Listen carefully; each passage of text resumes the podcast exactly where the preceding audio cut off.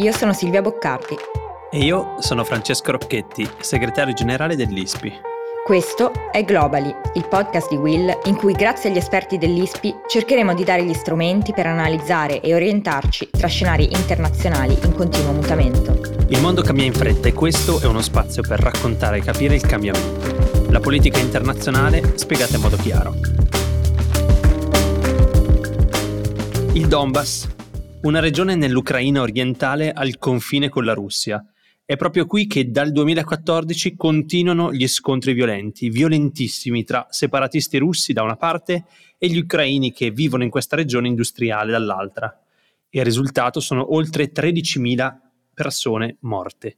13.000, ma non solo, oltre 2 milioni sono gli abitanti che a causa del conflitto hanno dovuto lasciare le loro case per andarsene altrove. Il Donbass è una regione ricca, circa il 15% del PIL ucraino viene prodotto qui e quasi un quarto della produzione industriale ucraina nasce proprio qui. Una regione che il presidente Zelensky aveva promesso di riportare sotto l'Ucraina, ma che è ancora contesa. È qui infatti che da oltre otto anni si gioca una delle partite più importanti delle tensioni tra Kiev e Mosca. Oggi ne parliamo con la nostra Silvia Boccardi, che ci parla proprio da lì. Ciao Silvia. Ciao Fra, come stai? Bene, bene. Eh, guarda, io oggi um, giocherò il ruolo che non mi è abituale del giornalista, ti intervisterò e proverò a fare del mio meglio. eh, quindi, eh, per contestualizzare, raccontaci dove sei. Allora, ehm, io sono eh, adesso a Mariupol, che è eh, mm. l, diciamo, l'ultima città, l'ultimo avamposto a oriente diciamo, del Donbass, nel senso che eh, qui c'è eh, la città di mare ehm, mm-hmm. più, più, più, grande al confine con le repubbliche popolari eh, del Donbass, quindi le repubbliche popolari autoproclamate.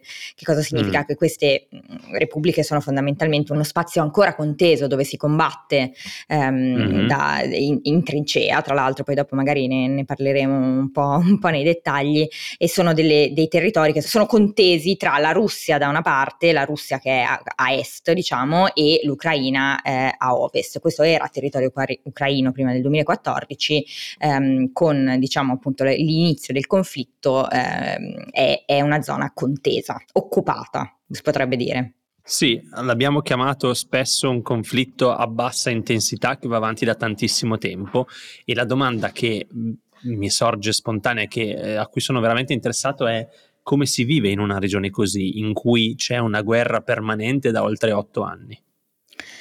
Allora, sono zone molto diverse, nel senso che il Donbass è enorme e mm-hmm. ci sono in questo momento due repubbliche, no? quella di Lushank sì. e quella di Donetsk, che sono diciamo all'interno del Donbass, ma il Donbass è molto più grande. Io ovviamente mi trovo nella parte ucraina, che è quella che non è certo. eh, occupata, e, eh, ed è composta da tante cittadine, cittadine come dicevi tu, industriali, ma anche villaggi. Nelle cittadine, diciamo, nelle città più grandi, come qui a Mariupol, si parla russo.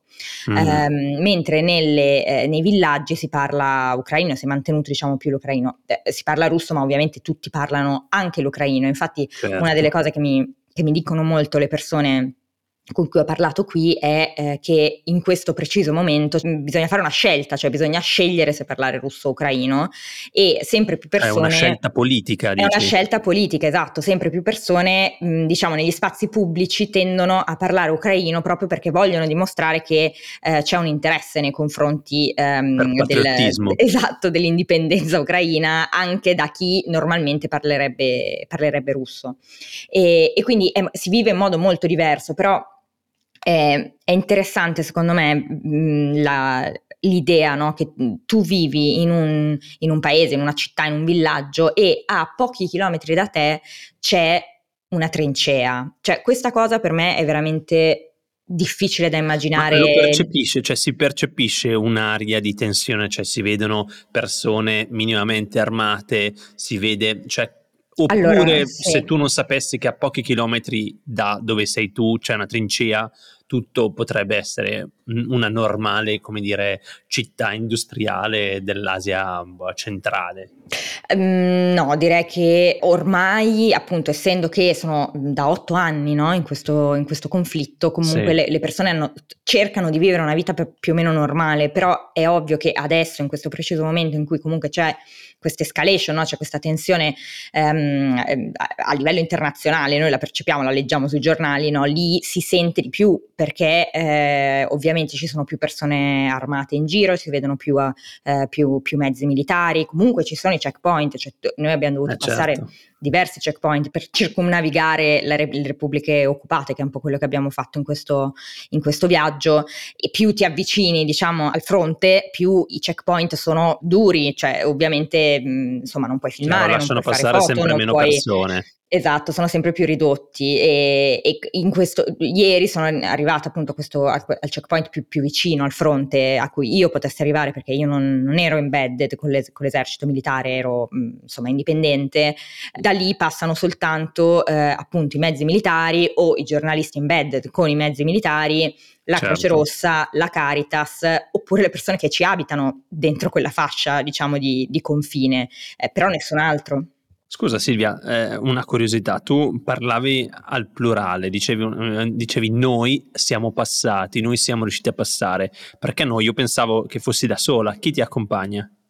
Allora, in, queste, in questi viaggi ehm, giornalistici c'è quasi sempre, non sempre, non voglio dire che sia così per tutti i giornalisti, mh, mm, c'è gente che conosce molto bene, diciamo, il campo, eh, magari persone che vanno diversi, diversi, anni sempre nello stesso posto, ma tendenzialmente eh, i giornalisti che si muovono su più, su, in più paesi hanno quasi sempre un fixer che è, mm-hmm. o una fixer, cioè sono quelle persone che locali, sono dei professionisti e sono tendenzialmente le persone a cui bisognerebbe insomma attribuire la maggior parte del lavoro e, e, e, ringraziarli maggiormente perché sono quelle persone che poi effettivamente ti aiutano a eh, per esempio tradurre diciamo a districarti, nel, nel, eh, nella ragnatela ucraina conoscono le persone te le fanno incontrare quelle cose? Esatto, esatto nella burocrazia. Poi io in questo eh. caso ho avuto diciamo una, una, situazione molto particolare nel senso che non ero esattamente con eh, dei fixer ma ero con dei contatti di persone che avevo contattato contattato eh, su, su, su, Facebook attraverso giri di giornalisti, per cui alla fine era, ero con, con, due ragazzi come me, uh-huh. eh, una ragazza e un ragazzo, una era più diciamo fixer, aveva i contatti, l'altro era più traduttore, poi avevamo uh sempre il driver, cioè era una situazione un po' paradossale, devo dire, eravamo un team. però ti muovevi molto... di solito con un autista, ti muovevi con questi due ragazzi giornalisti, insomma, che ti accompagnavano ed eravate circa un team di quattro e tu che facevi quindi tutto, cioè riprendevi le cose, facevi le interviste, facevi il tuo lavoro. Questo era più o meno sì. il team, la formazione. Sì, in più diciamo il driver eh, non era qua, proprio sempre un driver eh, come, o come ci immaginiamo un tassista, ma, ma era anche eh, un cuoco. no, ma era anche un militare. Ah. Cioè, eh, mi sono mossa molto su mezzi militari. Eh, okay. Questo perché appunto eh, attraverso i contatti che avevo trovato, da qui ehm, le, diciamo, gli unici che erano disponibili a portarmi lì senza, senza particolari problemi erano mm-hmm. dei, dei gruppi paramilitari, cioè civili militari, mettiamola così, perché la, la, la commissione, la commissione tra, tra, tra, militari e civili è, è forte in, okay. in, Ucraina proprio perché parliamo di zone dove comunque eh, c'è un conflitto in corso da tanto tempo. C'è una resistenza sono... armata ci sono tanti gruppi, eh, mm-hmm. ne abbiamo visti tanti in questi giorni sui giornali di, sì. di fuori, no? fuori, fuori, da Kiev che facevano le esercitazioni, ma in realtà ce ne sono tantissimi, non, sono, non c'è solo la difesa armata, ci sono anche quelli che mh, insomma c'è un utilizzo di divise militari mh, altissimo in Ucraina. Tu però non l'hai messa, non Io non l'ho messa, no, no okay, non ho neanche sparato, nonostante mi sia, offerto, okay. mi sia stato offerto più e più volte. Eh, sono comunque contro, contro, l'utilizzo delle armi, ma ehm, sì, e quindi e spesso ero su, su, mezzi militari. Il primo, sì. per esempio, è stato un camioncino degli anni 70 ex sovietico, diciamo, che è rimasto sì. dalla, dall'Unione Sovietica, mh, che sembrava proprio cioè dava proprio quella sensazione no, con le panche dentro da, da, da, si va al fronte con i caschetti eh. militari e il e, la, e, il giubbotto antiproiettile e, e, poi diciamo avvicinandoci sempre più alla città sono arrivati mezzi diversi che erano appunto non, non così, così, antichi ma eh, sì. proprio dei, dei gipponi da, da militare, ecco, Certo. sempre accompagnati con- da, da guardie comunque, mettiamo, mettiamola così più o meno. Non era obbligatorio, eh, nessuno me l'ha Sì, sì, sì, chiesto, sì, sì. è, è No, stato no, semplicemente come è chiaro, andata per chiaro. me.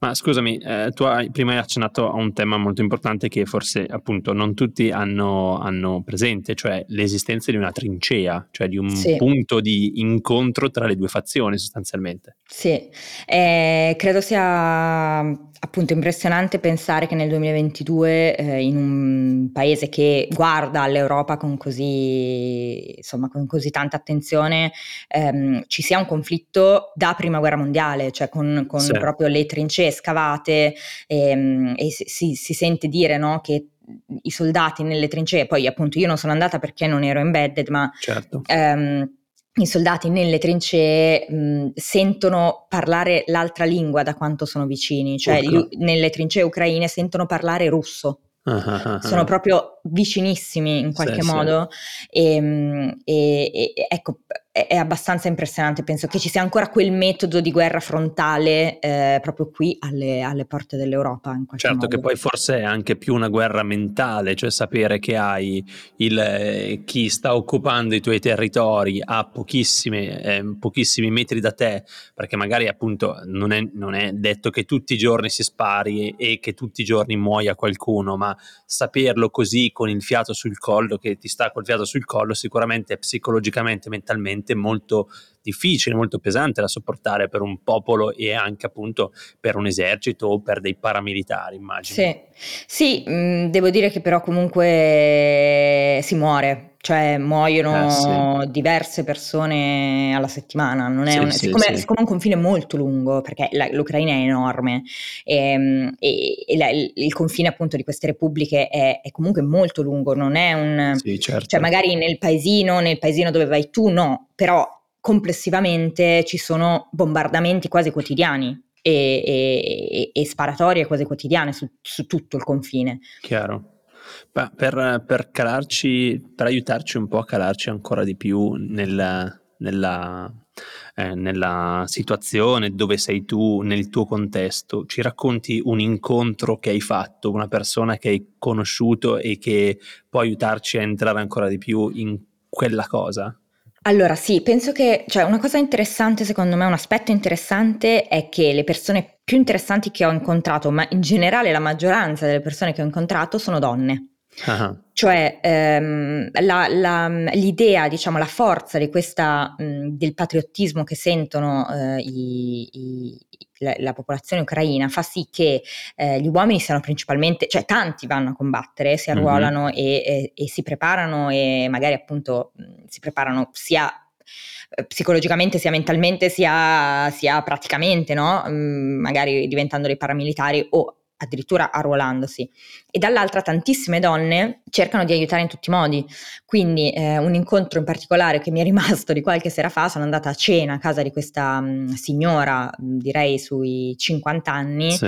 eh, Svetlana, che ci ha invitato a cena da lei e ci ha raccontato di come lei mh, prepari la- la- le attrezzature che porta ai militari almeno due volte alla settimana e, e per attrezzature intendo dal caffè lavazza a eh, l'olio per pulire le pistole, al generatore per, perché la- ovviamente la, la luce salta continuamente, non c'è, non c'è una rete elettrica funzionante come ce la immaginiamo noi, Mhm. ehm, ha le, le calze di lana perché comunque fa freddo cane, eh, soprattutto adesso, e quindi lei raccoglie dalla comunità mm, locale ma anche dalla comunità internazionale, perché comunque c'è una grande comunità eh, anche italiana, no? cioè di, di- di ucraini in Italia che mh, finanziano Eh, certo. gli eroi eh, che, che stanno al fronte a combattere e lei passa appunto questo checkpoint da cui, da cui io non sono potuta passare e porta tutta questa attrezzatura dall'altra parte. E la cosa più, secondo me,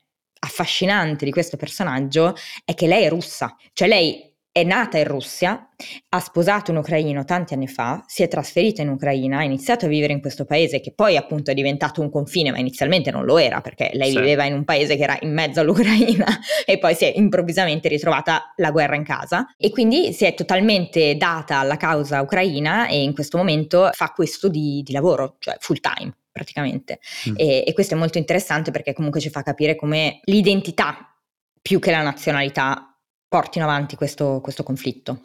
Chiaro, chiaro. Ma ehm, è bellissimo, molto affascinante. Io mm, per chiudere eh, questa, questa, stupenda e anche un po' atipica puntata, perché stiamo, stiamo proprio sul campo, quindi ecco, eh, invece di fare scenari, questa volta facciamo un deep dive, anzi boots on the ground. Mm, Siamo andati grazie, grazie a Silvia in Donbass.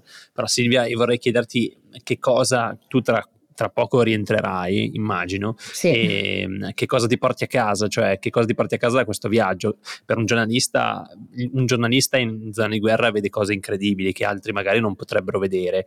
Che cosa ti porti a casa da questo viaggio e qual è la tua percezione di questo conflitto latente che però rischia, ecco, in queste settimane ha, ha rischiato molte volte, ecco, un'escalation.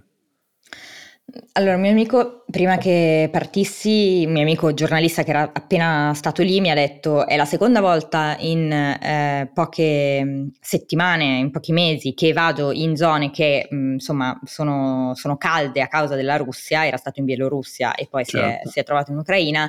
E entrambe le volte ho la sensazione che stia per succedere di tutto, ma poi non succede mai niente. Mm. Eh, comunque vai perché Kiev è bellissima e in effetti così è stato, nel senso che la sensazione è proprio questa. Perché cioè Kiev questa... era bellissima. Che Kiev era bellissima e Kiev è veramente bellissima, mh, mm, lo è, eh, ma, ma, soprattutto è come se ci sia questa costante no, tensione eh, certo. che però non, non, non, non, si sviluppa mai, cioè io continuavo a ricevere no, eh, ANSA, BBC, CNN, AP, ehm, news di Putin che incontra Macron, eh, chi e Zelensky che incontra eh, Bojo e eh, insomma fuori succede di tutto e lì non succede niente, a parte quello che continua a succedere da otto anni, cioè che si, ci si spara addosso. Eh certo. um, e quindi è un po' quella sensazione di là fuori stanno parlando tutti di noi, ma noi vogliamo chiudere, noi non, non ne vogliamo sapere niente perché non possiamo permetterci no, di, di, di, di rinnescare, di ributtarci in una guerra.